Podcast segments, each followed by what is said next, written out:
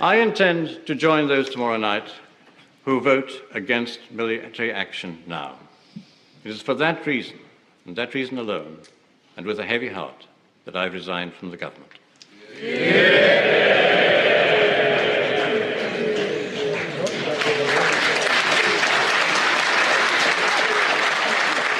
Okay, that was Robin Cook, Foreign Secretary of the British Labour Party, resigning as Foreign Secretary on March 17th, 2003, over the Iraq War. And I just want to start this episode playing that clip because uh, this was something you could actually do. You could resign, no matter how high your position, no matter how central you were to the cabinet of your government. In contrast, here is Colin Powell, Secretary of State, reluctant warrior, peacenik general, the good Republican, about a month earlier in front of the UN Security Council. We know that Saddam Hussein is determined to keep his weapons of mass destruction. He's determined to make more. Clearly, Saddam Hussein and his regime will stop at nothing until something stops him. I don't think it's crazy to say that if there's one person inside of the government, inside the Bush administration, who could have stopped the Iraq war, who had all of the credibility in the world. Yes. Colin Powell was the one person who perhaps could have stopped the whole thing in its tracks with with a resignation, or at least delayed it fatally, because delay almost meant the same exactly, thing as, precisely. as death for for the cause of the war. You know, call, call a press conference, say. I'm resigning. They're trying to cook up intelligence. They're trying to lie us into a war. We have to stop it. It's going to be a huge disaster. Just imagine if he had tried it. We know that Powell was skeptical of the evidence. We know that he basically hated Dick Cheney and Don Rumsfeld. We know that he thought it was a bad idea. So why didn't Powell walk away? This is from Bob Woodward's book, Plan of Attack, about the lead up to the war. No way on God's earth could he walk away at that point. It would have been an unthinkable act of disloyalty to the president, to Powell's own soldiers' code, to the United States military, and mostly, here we go, to the several hundred thousand who would be going to war. The kids were the ones who fought, Powell often reminded himself. So, yeah, they'd be marching off to the war that he could at this point still have maybe prevented. And in fact, he said, Powell said he was flattered, quote unquote, to be asked to go to the UN. so, with all this in mind, I love New York. Yeah, with all I this, get to have a great Sbarro's pizza. only in this crazy mixed up city could we go to war on false uh, pretenses and destroy a country. So I wanted to start the episode off with this because this is Colin Powell's last stand, and he's you know standing in the exact wrong direction. To quit while it was underway um, was not my way of uh, doing business and serving in administration. If military action is undertaken, I'm with you. I support you. But it really makes sense because, as we covered in our prologue episode, this was a guy who started his career in the military covering up the My Lai massacre in Vietnam, covering up Iran Contra in the 80s, prosecuting the extremely brutal war on Iraq in 1991 that helped pave the way for this one. And here he is, choosing to go out in history with all of his highfalutin ideas about honor and code and statecraft, backing yet another slaughter, yet another massacre. Just a little bit of trivia here before we get started. A friend reminded me of this. In Tim Burton's film Mars Attacks, maybe his last uh, really good one, so good. there's a character in it based on Colin Powell, played by the great Paul Winfield. He's a general who gets called up by Jack Nicholson, the president, to go meet the Martians when they land. You know, be in the spotlight. And there's a line that could not sum up company man Colin Powell any better. He gets the call, he's the pick, he puts down the phone and turns to his wife and says, But didn't I always tell you, honey, if I just stayed in place and, and never spoke up, good things are bound to happen. Yeah. Okay.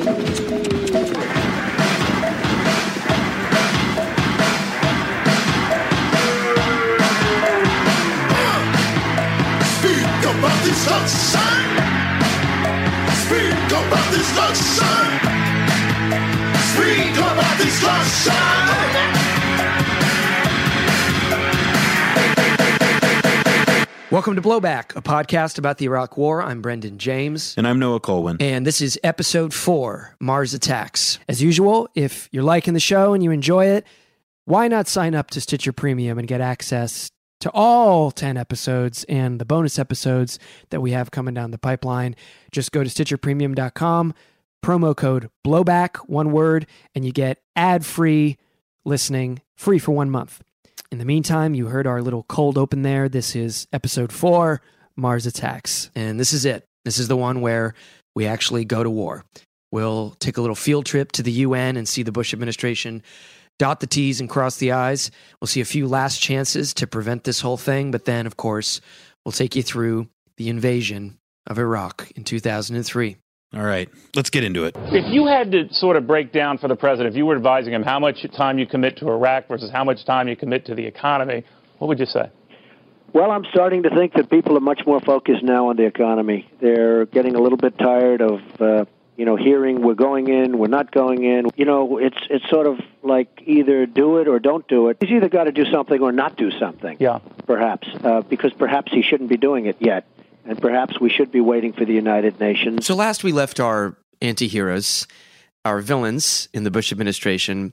They had pitched and sold the war to the American people, filling their heads with nightmares of Saddam and WMD and Al Qaeda. And the culture's starting to form around the idea of war. You know, you've got the country songs. I hear people say we don't need this war, but I say there's some things worth fighting for. You've got the video games. Quest for Saddam. Hey, can you spot the real Saddam among the doubles and then maybe smack him with a shoe? This is part of a new reality based video game. We're going to talk to the game's uh, very clever designer coming up next. Still, though, polls showed at the time that 64% of America supported the war, but that dropped to 33% if no allies joined up. This was why Powell was so passionate about going to the UN, you know, getting a green light. That was his contribution to the war effort, you know, to Bush. He was like, look, I did this in 91. It'll get everyone on our side. Let's do it. But this was in keeping with the Bush administration's style up until that point. Um, Bush's chief of staff, Andy Card, famously had said about selling the Iraq war, quote, you don't introduce new products in August.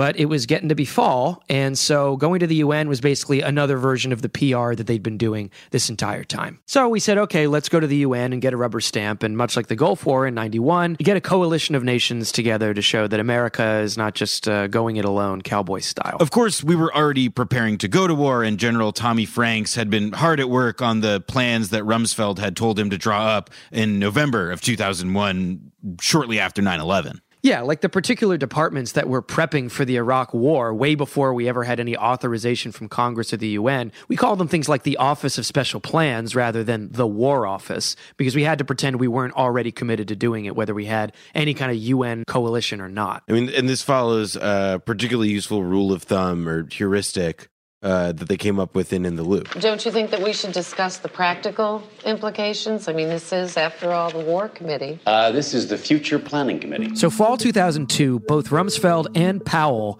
unleash a campaign of diplomacy to strong arm the UN into slapping a resolution on Iraq to force Saddam to supposedly give up his weapons of mass destruction. But a funny thing happened. So Saddam actually announced that he wanted weapons inspectors to come into Iraq well before any resolution forced him to. Sounds like a good thing, but in fact, the Bush administration saw it as a huge setback. For one, this put a dent in the idea that Saddam was hiding WMD at all costs. Second, the real point of any UN resolution that America could get was to control the language of it so that no matter what Saddam did, we could find a way to declare him in violation of the letter or spirit of the resolution. Well, and and look, if if you believe that Saddam is the most mendacious and evil person on the world stage, then why would you ever give him a chance to, you know, lie to the people once again once he's proven that he can't be trusted, etc. In fact, his willingness to accept weapons inspectors was actually produced as evidence of his guilt. Yeah, this attitude, this uh, damned if you do, damned if you don't approach towards Saddam was articulated incredibly transparently by Press Secretary Ari Fleischer on December 2nd, 2002, at a press conference. If Saddam Hussein indicates that he has weapons of mass destruction and that he is violating United Nations resolutions, then we will know that Saddam Hussein again deceived the world. If he declares he has none, then we will know that Saddam Hussein is once again misleading the world. All right, let's head now to the UN Security Council in New York City. What if there was a power sharing situation? Power sharing. You all were in charge equally, but no major decisions can be made without a majority of two. What's this, the fucking UN now? I forget it. Forget I said it. Fuck that. Right from the start, our best friend, due in no small part to his personal relationship with George W. Bush, was Tony Blair's government in the UK. Look, I would never support anything I thought was wrong out of some blind loyalty to the US. I'm looking forward to this time. It's awfully thoughtful of Tony to come over here. It's an important meeting, and uh, because he's an important ally, an important friend. And his unwavering uh, unity with Bush would actually cause some problems for Blair politically at home further down the line. Our main rivals, on the other hand, were France and Germany. Both were highly suspicious of America's drive toward such an aggressive stance on Iraq, not to mention immense opposition to the war among their own populations. And Colin Powell spent a lot of fall 2002 on the phone deep into the nights with his diplomatic French counterpart. And they would haggle over, over the language of the resolution, even certain words, because America was trying to give itself as much wiggle room to bust Saddam for violating either the spirit or the language of the resolution so we could go in no matter what happened. But Powell pulled it off, and in early November 2002, we had our first UN resolution 1441. The result of the voting is as follows. The draft resolution received 15 votes in favor. A very aggressive resolution meant to compel Iraq to comply with weapons inspections. The draft resolution has been adopted unanimously as Resolution 1441. So let's take a look at some of the threats and bribes that the United States would pull out of its hat in order to get countries to go along with it, the UN. Roll those Security Council members. Bulgaria. Bulgaria was on the brink of NATO membership and also dependent on the U.S. for millions of dollars in developmental aid. Guinea and Cameroon. Both of these guys were on the hook for preferential access to U.S. markets through a couple treaties that prevented anyone from participating who, quote, undermined the United States national security or foreign policy interests. Mexico. The U.S. ambassador apparently threatened Mexico that the U.S. Congress would block any legislation relating to Mexico as revenge for a no vote. Pakistan. They were playing ball after 9 11 and received billions in aid and forgiveness for any of the coups or terrorism that they had done in the years preceding. Would all of that continue if they cut and run on the next stage of the war on terror? By the way, that's a pretty nasty Islamic militant uh, insurgency you have going on at home. We could help you with that if you wouldn't mind helping us with something. Syria. Syria happens to be located right next to Iraq. And I mean, what are you, Saddam's friend or something? If you're not, maybe we could take you off the list of state sponsors of terror. Would you like that? Even the two heavyweights, France and Germany, we uh, pulled out the big stick. France. The House leadership threatened to slap sanctions on French wine and water. Germany. The U.S. threatened to pull its military bases out of Germany. And both France and Germany also faced the possibility of a chill for access to U.S. contracts, defense industry or otherwise. So, with that shakedown, we had our first UN resolution and the beginning of inspections inside of Iraq in November 2002. What happens on December 8th? December 8th will begin the beginning and will mark the beginning of a process, a process of verification to find out whether or not Saddam Hussein is indeed telling the truth and whether or not he has indeed disarmed. So while this pageant got started, you know, America pretending it was just trying to give Iraq a clean bill of health through the UN weapons inspectors, the US military was already at work planning the invasion and was trying to think of ways to secure those WMD once we took over Iraq. And there was a major general named Spider Marks who was going to be in charge of hunting for the WMD once we got there. Kind of like Matt Damon in that terrible movie we watched. Oh, Green Zone. Green Zone. Uh, yeah, like like the the head of that unit. And around this time, uh, he and his deputies started to meet for brainstorming meetings that they called quote Sunday afternoon prayer sessions because that's how uh, much evidence they were turning up on WMD before the war. so the idea of a hail mary was quite quite literal for them at that point. And in the Oval Office itself, in December 2002, the CIA presented President Bush with basically the the, the PowerPoint, the pitch to the, The to the president, uh, presenting quote unquote the case on WMD. Uh, I can only imagine what the clip art in that one looked like. yeah, and this was the type of thing that would have been eventually presented to like a jury with some top secret, you know, national security clearance. In attendance was most of Bush's cabinet and CIA director himself, George Tenet. And I'll read from Woodward here. When the CIA concluded, there was a look on Bush's face of, "What's this?" Which, let's be honest, I mean, how how often was that look on his face? I don't know. and then a brief moment of silence. Nice try, Bush said. I don't think this is quite. It's not something that Joe Public would understand or would gain a lot of confidence from. And Bush turned to George Tenet, CIA director at the time. I've been told all this intelligence about having WMD, and this is the best we've got.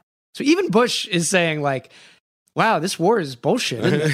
uh, and from the end of one of the couches in the Oval Office, the CIA director, George Tenet, rose up and said, It's a slam dunk case.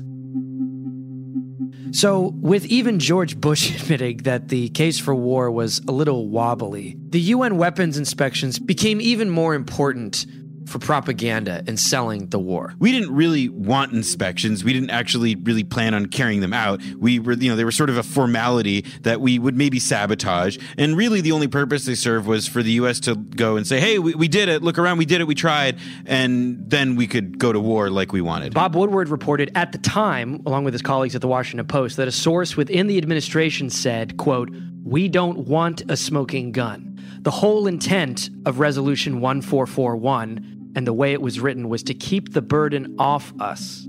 End quote. Woodward, in his book, says, I should have pushed for a front page story on this, even on the eve of war, presenting more forcefully what our sources were saying. Bob? Agreed, you should have done that. Why can't you present your own evidence, for God's sake? Nobody's stopping you. And Butler knows damn well that we pulled the we, we pulled the inspectors out.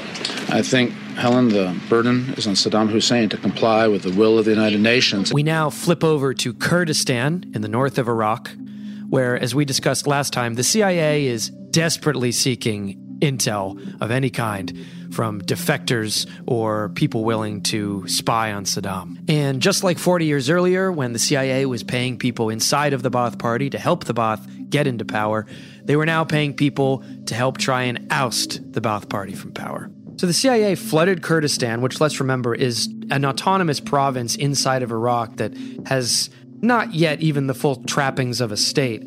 It flooded Kurdistan with so many $100 bills in payment for different informers and information that it actually caused hyperinflation because everyone was using $100 bills to pay for everything.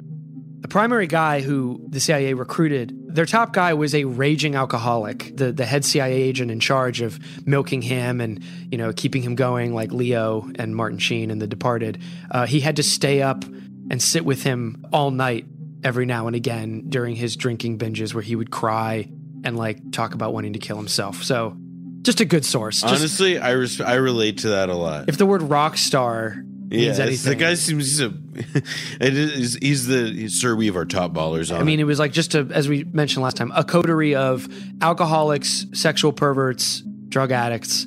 Um, all of those things are fine to be. I'm not really knocking any of those lifestyles. No, it's it's more but they're, they're they're not what you think of when you think of the uh, rock star intelligence. Yeah, exactly. Because what I think of is I think of guys in like tactical khaki vests.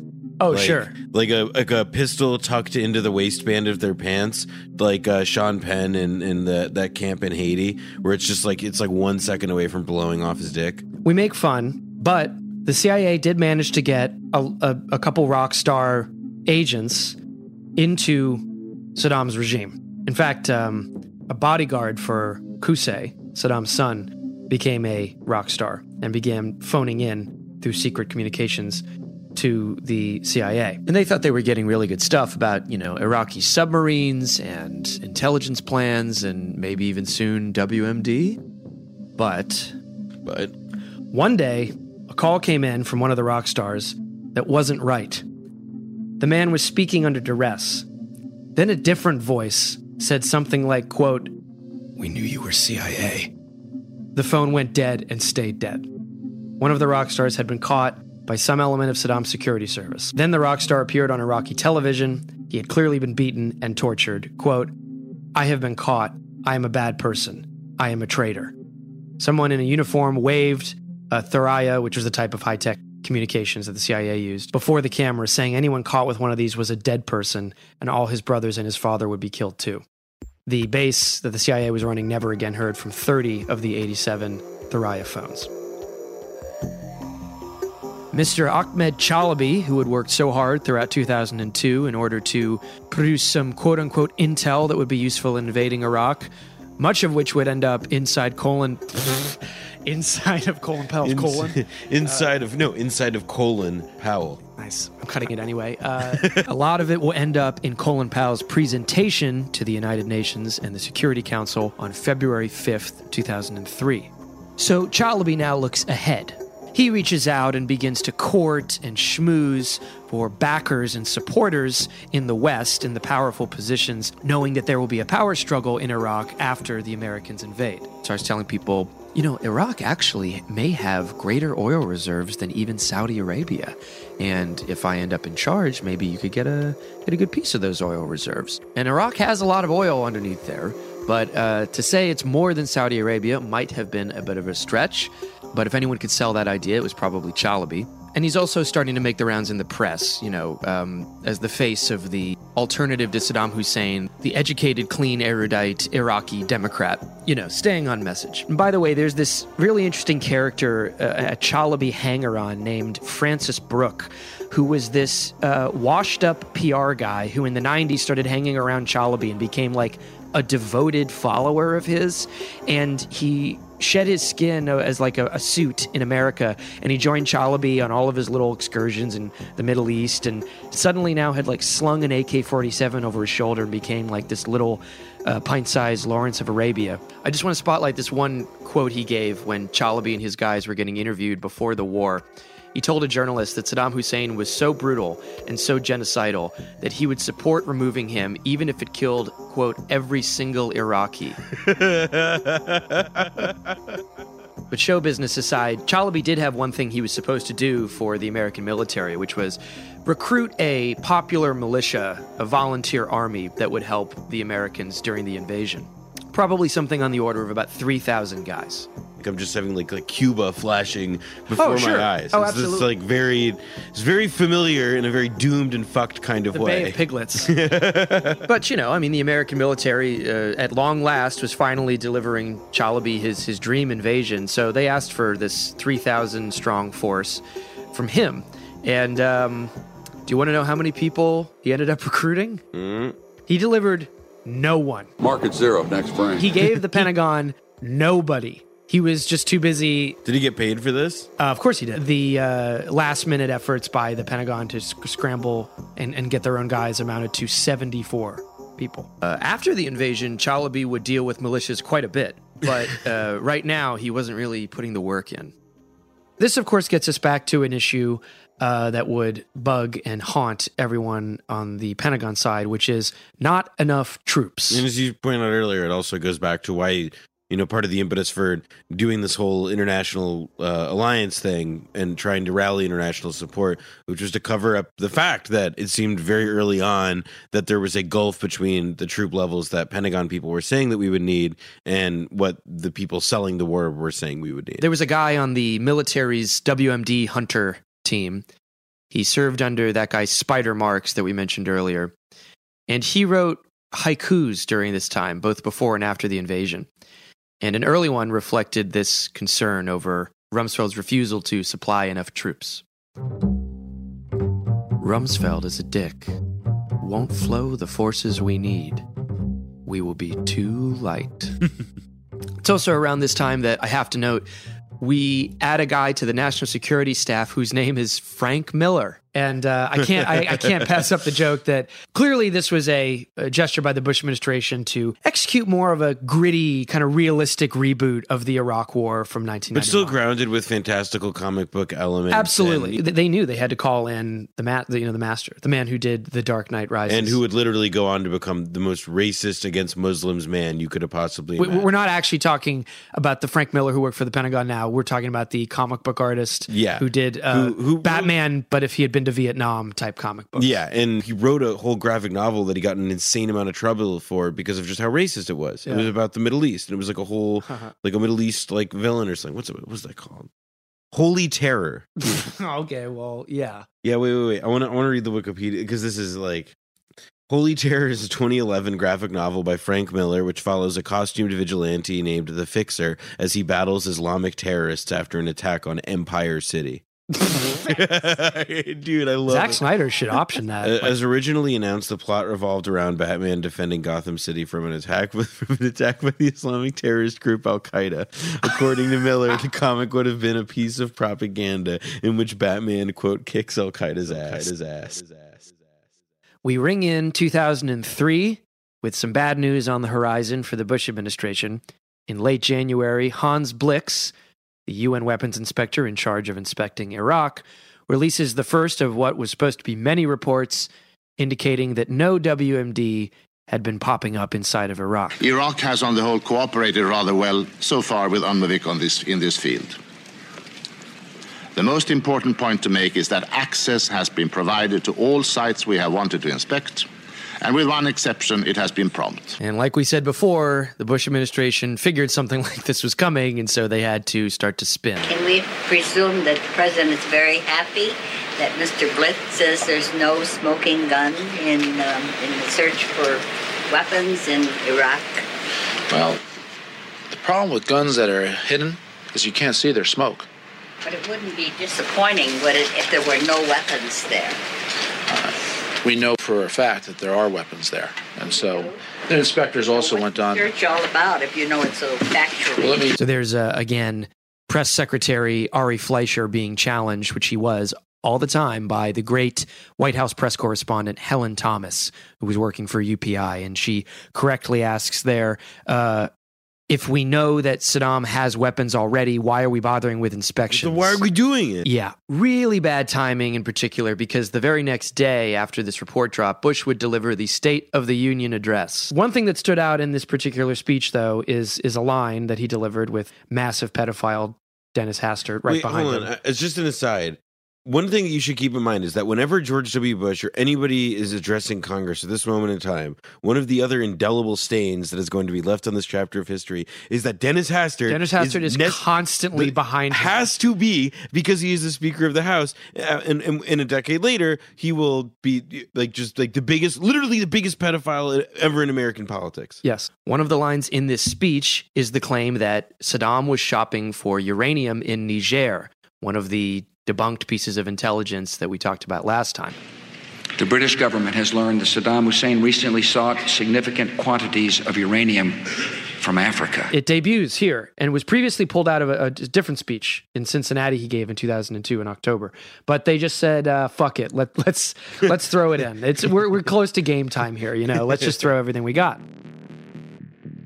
Throughout the entire dance at the UN in fall of 2002 and early 2003, the Bush administration was basically relying on the idea that the first resolution, the one we talked about, 1441, could be used to justify attacking Saddam based on some slip up or miscalculation on his part. They did not want to waste time on going for a second resolution that more concretely laid out a justification for war at the United Nations. But in February, they changed their mind. The reason was because Tony Blair, Bush's best friend in the UK, was facing very, very intense opposition to the war, not only at home among his population, but even within the Labour Party. There was a chance with enough defections from his own party and with pressure from the Tories that Blair actually could face a vote of no confidence that would push him out of office. So Blair went to Bush, hat in hand, saying, I need a second resolution. I need to give this thing some sense of legitimacy, which for him and his government, the calculation was approval by the United Nations in the spirit of multilateralism or whatever.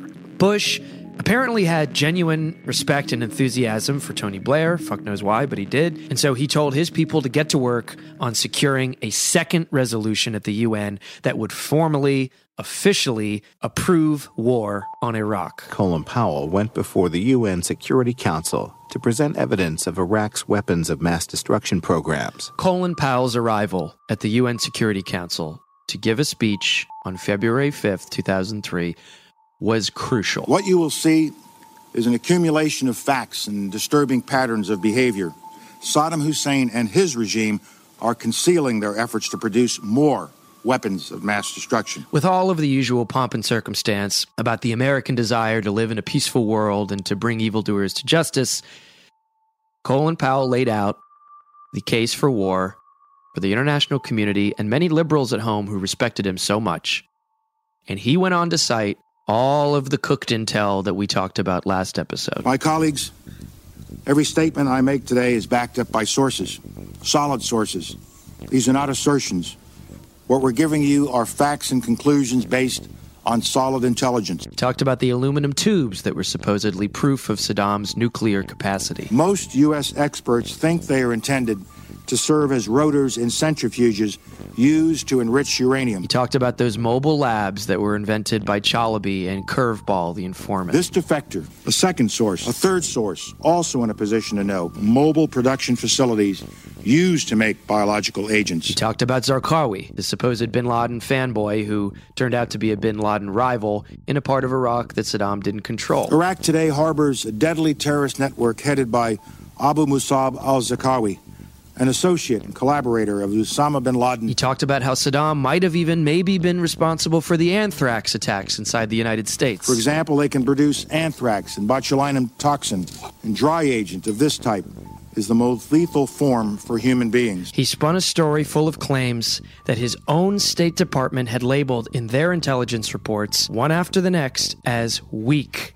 all caps. But, I mean, what Powell does, and you can see this, in, and, you, and you hear this in the speech, he's making an appeal in a certain sense based on his personal demons about his own reluctance in overcoming it, and it's it's a, it's a, it's an emotional argument. It's not a factual one. And not only was Powell trying to make a case in front of the representatives of the Security Council members in front of him, he was trying to make a case to anyone wavering, be they skeptical Republican or Bush hating liberal, back home. This isn't a media episode, but I think one example of the type of reception Powell's case got from just that type of liberal was Mary McGrory, who was a liberal columnist for the Washington Post. She wrote, I can only say that he persuaded me, and I was as tough as France to convince. She said that she'd been hoping Powell would oppose war, but, quote, the cumulative effect was stunning. She added, I'm not ready for war yet, but Colin Powell has convinced me that it might be the only way to stop a fiend, and that if we do go, there is a reason.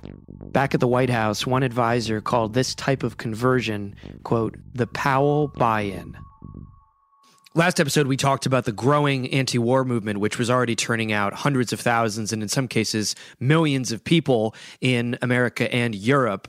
In January 2003, there were worldwide protests 50,000 people here, 50,000 people there. And the Guinness Book of World Records in mid February, apparently, gauged it to be the largest protest in human history. There were millions coming out. And I'm looking at a, at a sticker here for one of the events in February, the, I think the really big one says the world says no to war.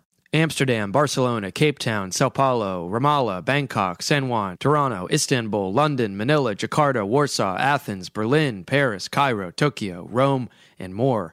United for peace and justice. After the invasion, after the occupation, the American anti-war movement would continue to exist and, and, it would, you know, sort of be around right up until, generally speaking, the time of the 2006 midterm elections when the Democrats took back Congress. And there's an argument that the anti war movement began to die at that moment because it had become so attached to the Democratic Party establishment, or it was financed by the activist wing of the Democratic Party establishment. And the problem with hitching your wagons to the Democratic Party is that the Democratic Party doesn't give a shit about you.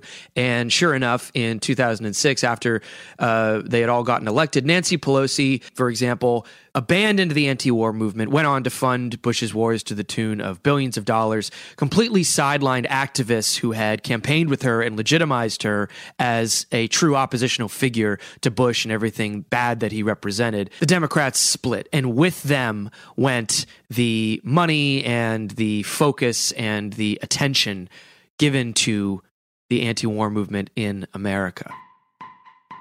A couple weeks after Powell's speech at the UN, in the middle of February, Hans Blix resurfaced to issue another fuller update on the hunt for WMD. Nothing described by Powell in his speech had been discovered, and Blix wrote that he was getting access to all the sites he wanted with no sign that the Iraqis had been informed of any inspections beforehand in order to hide things or move them around. There were some caveats. He wanted even more cooperation from Iraq, but they weren't being barred or given the runaround or shot at or anything nasty. He wanted a couple more months to fully complete the job, but had noted by this point that there was no evidence that Saddam had revived any of his WMD programs from the early 1990s. So, ever since the fall of 2002, the Americans had steadily been amassing a really large military presence in the Persian Gulf. Now, other countries opposed the invasion, like France, saw this and just thought, oh, that's the Americans flexing. But by January 2003, that number of American troops in the Persian Gulf had ballooned to a quarter of a million, not counting the British and Australian troops that had joined them there. Actually, the French president, Jacques Chirac, actually got an aide to go meet with Condi Rice to explain that uh, the French could not be a part of any war of this kind of size because of the very obvious destabilizing effect it would have on the region. Rice, who, as we said before, has written a whole paper on how to contain a nuclear Saddam Hussein, tells the French aide that the biggest risk of all would be leaving Saddam Hussein in power. So, with all that making the UN approval look increasingly unlikely, there's one more story I think we should mention here, and that's the story of Katharine Gun. She was a British translator who worked for one of Britain's intelligence agencies. And one day she was copied onto a highly classified document that revealed the U.S. was coordinating an effort to spy on members of the Security Council to blackmail them into approving the U.S. move for war at the United Nations. She leaked the email to the British press, and on March 2nd, only a couple weeks before we would eventually go to war, it came out and it was a huge scandal. British authorities arrested her and charged her with violating the Official Secrets Act. It was kind of like a like an Edward Snowden situation. But eventually the the case was dropped because her lawyer was going to turn the whole thing into sort of a trial of the war and the legality of the war in general. And Nobody wanted that. And uh, I think there's a movie that came out this year about her uh, starring Keira Knightley. So, with all this put together, you know, Powell's speech being debunked almost in real time by the weapons inspectors, leaks of spying and blackmail and sabotage, and the obvious military buildup that the U.S. was doing, whether or not any of this panned out, Jacques Chirac, president of France, eventually says publicly, you know what, we're not doing this at all, no matter what they throw at us. Britain the United States have accused France of poisoning the process by saying that you would use your veto under any circumstances. Even in Iraq, newspapers loyal to Saddam Hussein are hailing, appraising the division in the world community, calling it a great victory for Saddam Hussein. Do you not think that your repeated uh, vow to veto has emboldened Saddam Hussein? We just feel that there is another option, another way, a less dramatic way than war, and that we have to go down that path. The diplomacy campaign that Colin Powell worked oh so hard at finally collapsed. There was not going to be a second resolution. Tony Blair be damned. With the second resolution dead, Bush would have to go forward and create an international coalition of some sort, but it just couldn't be an international coalition with the actual imprimatur of the United Nations. Mm-hmm. From a diplomatic standpoint, this wasn't some sort of crack team of nations that were assembled cooperating and, you know, hand in glove in the way that we did, you know, fighting the Axis in World War II or whatever. And also militarily, it was a complete joke. Uh, we're talking about countries that were sending literally dozens of people. Uh, my, my favorite was Finland sent two troops. If you look it up, it's just the number of, of troops, two. Just like if, if one of those guys was not feeling well that week, it would have had to have said one troop. So you can kind of generally categorize uh, who were the countries that joined or signed up for and endorsed Right. the U.S. invasion. You can roughly categorize them by what did they get out of it or what did they want to get out of it. The first batch was what Rumsfeld started to refer to as New Europe. These were this was basically Eastern Europe, like post-Soviet Europe, because Western Europe, led by France and Germany, you know, they were letting us down big time by not supporting the war. They were done. So th- that's old Europe, as if it's just like that's Old that shit's played out. Yeah, it's know. corny. Yeah, uh, it's, it's all- it's all about this New Europe shit. Yeah. and what he meant by New Europe, New Europe clouded. Um, Old Europe, no. Yes, and we're talking about um, Albania, Bulgaria, Croatia, Estonia, Latvia, Lithuania, Macedonia, Romania, Slovakia, and Slovenia. All of these nations, except for Croatia, were in line for NATO. And wouldn't you know it, they all got in. Next up is the Middle East, and uh, I'll just read these, and you tell me if you can find the similarity among this group of nations Bahrain, Jordan, Kuwait, Oman, Qatar, Saudi Arabia, and the United Arab Emirates. Oh man. Oh jeez, I'm I'm I'm struggling. I mean, we don't want to generalize. No, but it does sound like that they are small, oil-rich autocracies reliant on U.S. military power for the current regimes to stay in control. A couple more key partners in the coalition were two silent partners who did not declare themselves openly a part of the coalition. I've said, look, we'll take help any way we can get it. Uh, and if someone wants to make it private, that's fine. If someone wants to make it public, that's nice. And and it's obvious that help that's private is helpful. And and it's benef- we've benefited enormously in the global war on terrorism from the intelligence sharing by countries that that are ostensibly not helping us. One of those was Saudi Arabia. The Saudis posed as anti war because, like any other Arab country, their people were completely against unleashing hell on the people of Iraq. But behind the scenes, they were lock and step with America. We've already discussed how Prince Bandar, that consigliere from Saudi Arabia, was babysitting George W. Bush. And in fact, he would also be included in briefings that were off limits for any foreign operative. And Rumsfeld at one point let him see the battle plans that were being drawn up for Iraq. He didn't actually give him a copy, but Bandar ran out of the room like Jake Gyllenhaal in Zodiac and uh, started jotting down everything he had heard and seen and sent it back to his masters in Riyadh. It's, it was asked of me uh, uh, how this meeting came about, and uh, I was in uh, Israel last week I had the opportunity to talk, uh, along with my colleagues in our Codel, with uh, Shimon Peres, the foreign minister, as well as Mr. Netanyahu. Just like Saudi Arabia, Israel was loath to be seen as too closely connected to the Americans' drive for war. But of course, they supported the policy. The foreign minister at the time, Shimon Peres, told CNN, We think and know that Saddam is on his way to acquire the nuclear option. And of course, Benjamin Netanyahu, the big dog, who knows where he'll be when this podcast actually uh, airs. He showed up to Congress, and I think I'll just let him speak for himself. If you take out Saddam, Saddam's regime, I guarantee you that it will have enormous positive reverberations on the region. And I think that people sitting right next door in Iran, young people, uh, and many others will say, the time of such regimes, of such despots, is gone. There is a new age. Something new is happening. So, what were things like inside of Iraq during this this period of buildup?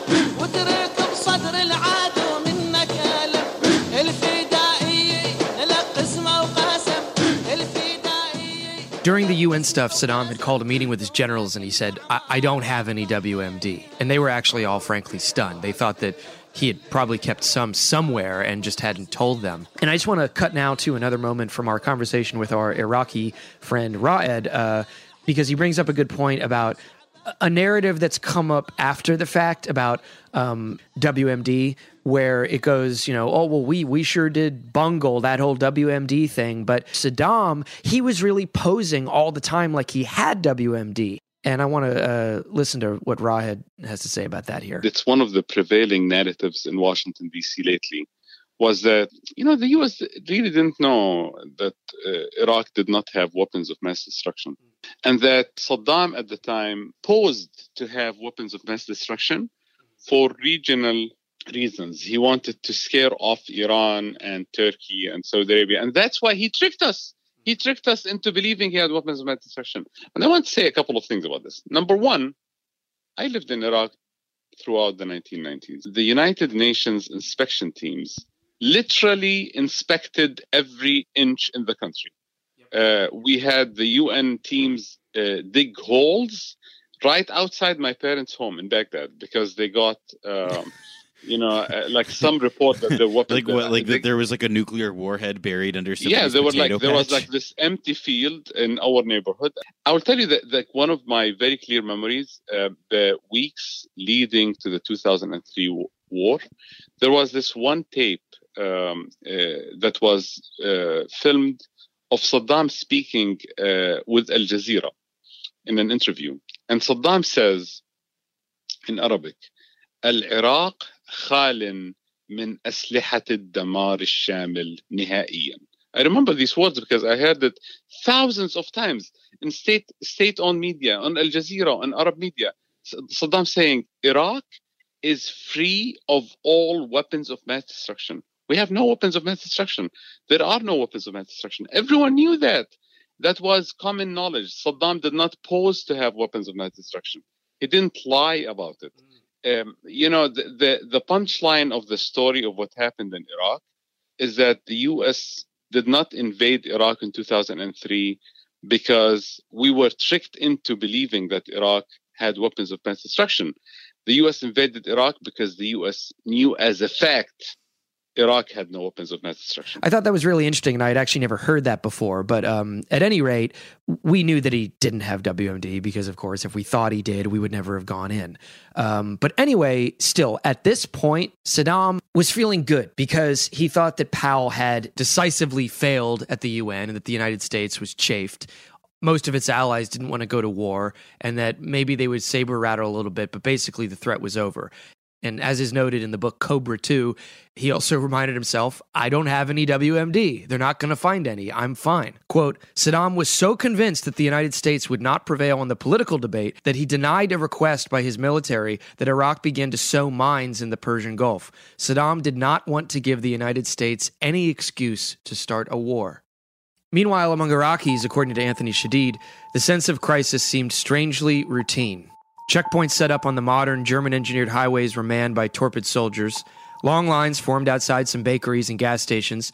For the most part, though, Baghdad went about its business as usual. Workers methodically splashed cement on brick, building a long planned addition to the information ministry. But I think underneath this calm, people knew that they were fucked. One ceramist asked about the war by Anthony Shadid told him, quote, they're going to burn the forest to kill the fox. And let's remember, by the time of the invasion, due to the sanctions we talked about in episode two, the bombs dropped in the Gulf War, incomes in Iraq had dropped to one fifth of pre war 1991 levels. Infant mortality had doubled. Most people lacked clean water. A third of young kids had dropped out of school. Adult literacy fell from 90% to under 60%. Many Iraqis had developed protein deficiencies, usually something you see in famines. And the UN, in fact, reported that the country was on a quote, semi starvation diet. And as for the line that Americans were coming as liberators, I think um, things have gotten so bad inside Iraq from the standpoint of the Iraqi people. My belief is we will, in fact, be greeted as liberators. last time Iraqis had heard that was 1917. Quote, our armies do not come into your cities and lands as conquerors or enemies, but as liberators. That was a British major general. We all know how that turned out. Mid March 2003, we pull the inspectors out. We're done with selling the war. We're done with the UN. The military is locked and loaded. All that's left is to start the war. At my signal, unleash hell. March 14th in Qatar, where U.S. Central Command is based, Tommy Franks calls in all of his Army, Marine, Navy, Air Force, Special Ops guys and puts on a screening of Gladiator with Russell Crowe. He was psyching everybody up before they went to war with the Iraqi barbarians. My fellow citizens, events in Iraq have now reached the final days of decision. March 17th, Bush goes on TV and issues an ultimatum. Saddam Hussein and his sons must leave Iraq within 48 hours. March 19th, American Special Ops in the early hours move into Iraq from the west. On my orders, coalition forces have begun striking selected targets of military importance. The American war planners have targeted 55 of Saddam's top guys, including Saddam himself. They hand this list out as a deck of cards. Each card's got a different guy and his face on it. Take this guy. Taste for the theatrical, like you. Leaves a calling card. I'll look into it. Early on March 19th, American intelligence thought they had found the ace in the deck, Saddam Hussein, in a compound south of Baghdad called Dora Farms. A CIA source in Baghdad claimed he'd seen Saddam enter a secret bunker. Holy cow, the war could be over before it started. So we fire off a bunch of bunker buster munitions and cruise missiles right at the target. We got him. That's it. War's over. Oops, turns out Saddam wasn't there at all. 15 civilian casualties. Meanwhile, there's an amphibious assault in the southeast of Iraq to secure the oil fields by the Gulf. March 21st begins the aerial bombing campaign known ever after as Shock and Awe. The first bombs began to scream over Baghdad, all captured on TV, of course. Talking heads at CNN did not even try to hide how giddy they were. All right, uh, listen to this, uh, Jamie. These are f- shots being fired now in Baghdad. I want our viewers to listen in. This opening salvo killed as many as 6,000 Iraqis. Absent from that list of casualties were any of the 55 top Ba'ath Party guys passed around on our little deck of cards. Entering Iraq from the south, the U.S. 5th Army Corps would drive to Baghdad with a left hook from west of the Euphrates, and the Marine Corps would attack from the east of the river. The British would handle Basra in the south. Saddam and his generals expected a much longer bombing campaign, but the Americans very quickly moved in with the ground forces tanks, armored cars, helicopters. They were just driving through the desert. There's a place called Nasiriyah on the banks of the Euphrates, and this was one of the most intense battles in the initial invasion. One unit in the Marine advance sped past everybody and took a wrong turn at Albuquerque, and they sped right into an Iraqi front line. They swing around to escape, and the Iraqi forces overwhelm them. We thought, especially in the South, that a popular revolt would occur and aid the U.S. advance toward Baghdad. Uh, it didn't happen at An Nasiriyah. It didn't happen at other places in the South. As all this goes on in Baghdad, there's a surreal normalcy as people just, you know, pass militia and army men on their way to go shopping. The broadcast from one particular Ba'ath Party spokesperson, nicknamed Baghdad Bob for his reports on Saddam's imminent victory over the Americans, encapsulated this you know, non reality in the face of the invaders' advance. On April 4th, the coalition forces got word that Chemical Ali, who was in charge of all the horrible genocidal stuff in the 80s, they got word he was in a house in Basra. It was very clear to me, both before and during this operation, that the, the Shia people were terrified of this man. So F 16s flew over and obliterated the house. We're watching this video of the attack and the first weapon comes in, and then the second weapon comes in and strikes the building. And you're able to see bodies like rag dolls flying up into the air. And I'll tell you, we sat there and we were cheering, thinking, yeah, we just got Chemical Ali. Just like Saddam's supposed bunker in Dora Farms, Chemical Ali was not there, and instead we wiped out 17 innocent people. Weapons that are being used today have a degree of precision that no one ever dreamt of. In general, our precision guided bombs somehow managed to land on a bunch of working class Shiite neighborhoods homes, shops, restaurants. It looked like the aftermath of a hurricane. On March 28th, we hit a market in yet another working class Shiite neighborhood. Shadid writes one passerby recalled a five year old with half his face blown off. And at every point, whether it was an American force or a British force in the south or in the middle of the country, the initial layer of the Iraqi military would kind of chip away. But what would come after that would be the Fedayeen Saddam. These were the ragtag militia type units, the really fanatical guys that were defending their country with their life. And this surprised everybody invading. They were fearless. They weren't afraid to die and uh, they just it was like a human wave attack as they as they came pushing uh, towards us. The Fedayeen, I mean, they really were ragtag. A lot of them were honestly teenagers. The fighting was fierce. They had planes and tanks, and all we had were machine guns, rocket-propelled grenades, and hand grenades. And they faced down this giant army with basically just a bunch of guns and grenade launchers. They fought like heroes. I saw them with my own eyes. They'd run down the street, throw themselves to the ground, put a rocket in the RPG and fire. The closer American forces got to Baghdad, the more they ran into Saddam's crack troops in the Republican Guard. And south of Baghdad, the U.S. started to move in Apache helicopters, and they descended to pick off tanks and strafe the Iraqi troops. But the Iraqis killed the power grid, which sent those choppers into darkness, and then the resistance blasted everybody from the rooftops. I can remember seeing an RPG skip across the road in front of us. So I was like, okay, this this is this is for real here. This is uh, this is bad. The resistance was real. It was fierce. It was desperate. But eventually, the Americans ground the Iraqis down.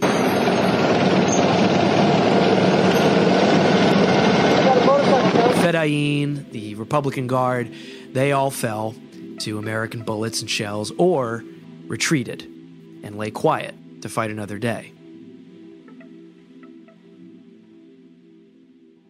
In some places, while the war was raging on, Iraqis just piled up bodies of their dead. In other spots, people dragged the bodies of their friends and family off of the street or dug through the rubble to try and bury them. Blood and guts and limbs littered the streets, heads floating in deep puddles of dirty water. These were people who were hoping maybe not to get clipped by the Americans just because they weren't fighting back. But as uh, as one U.S. captain put it, good people stay home.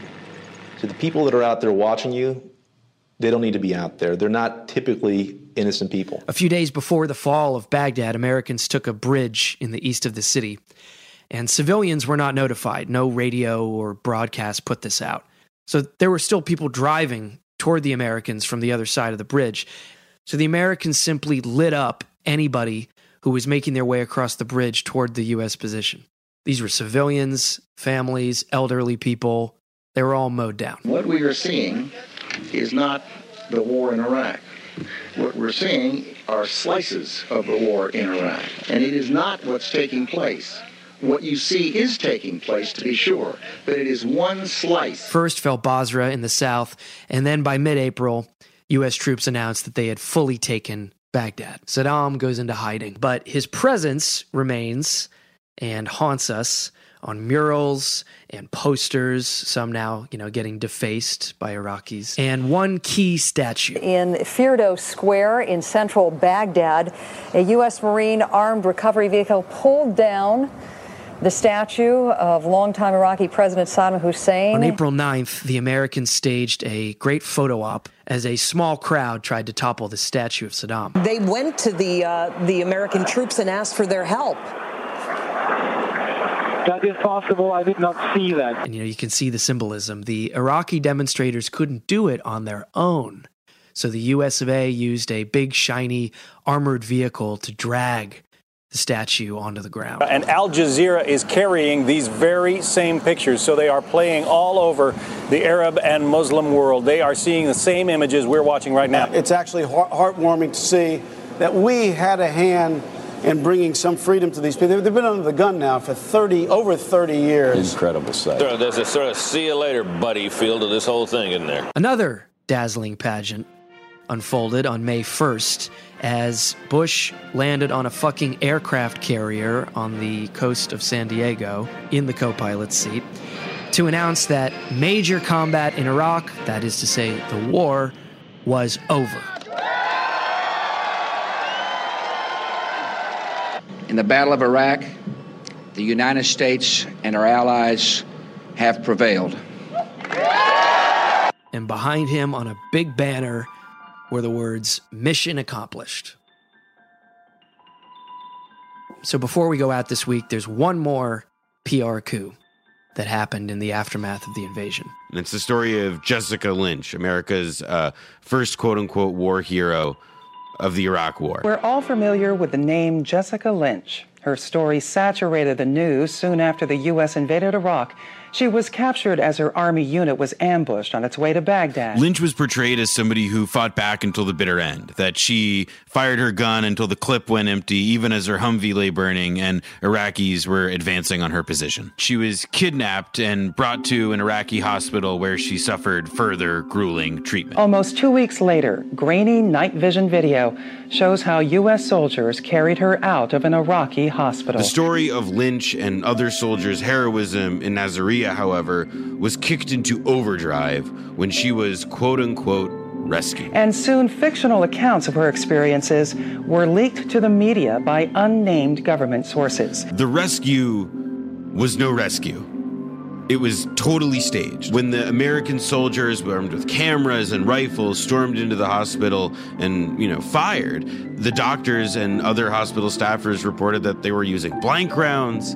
There was no Iraqi army presence at all, and that all of this was simply to tell some kind of story about what had happened to Jessica Lynch and what the American army was willing to do to get her back and to bring her home. When Lynch herself went to Congress in 2007, she expressed deep pain at how the Pentagon had spun her story. At the same time, tales of great heroism were being told. It was understaged by media, all repeating the story of the little girl Rambo from the hills of West Virginia who went down fighting. It was not true. We'll see you next time. Bye. Overall, how does that make you feel about your government? Um, know, it's those are the people that you want to believe. you, you definitely, deep down, you want to believe what people are saying. And I think that's what happened with my situation, my story. People wanted to believe that this was the truth. But it's, you really got to kind of be careful of what, what you take away from, from stories. Make sure that they're accurate. And so it's, it's sad that they want to make up stories and because now it's kind of hard to believe them.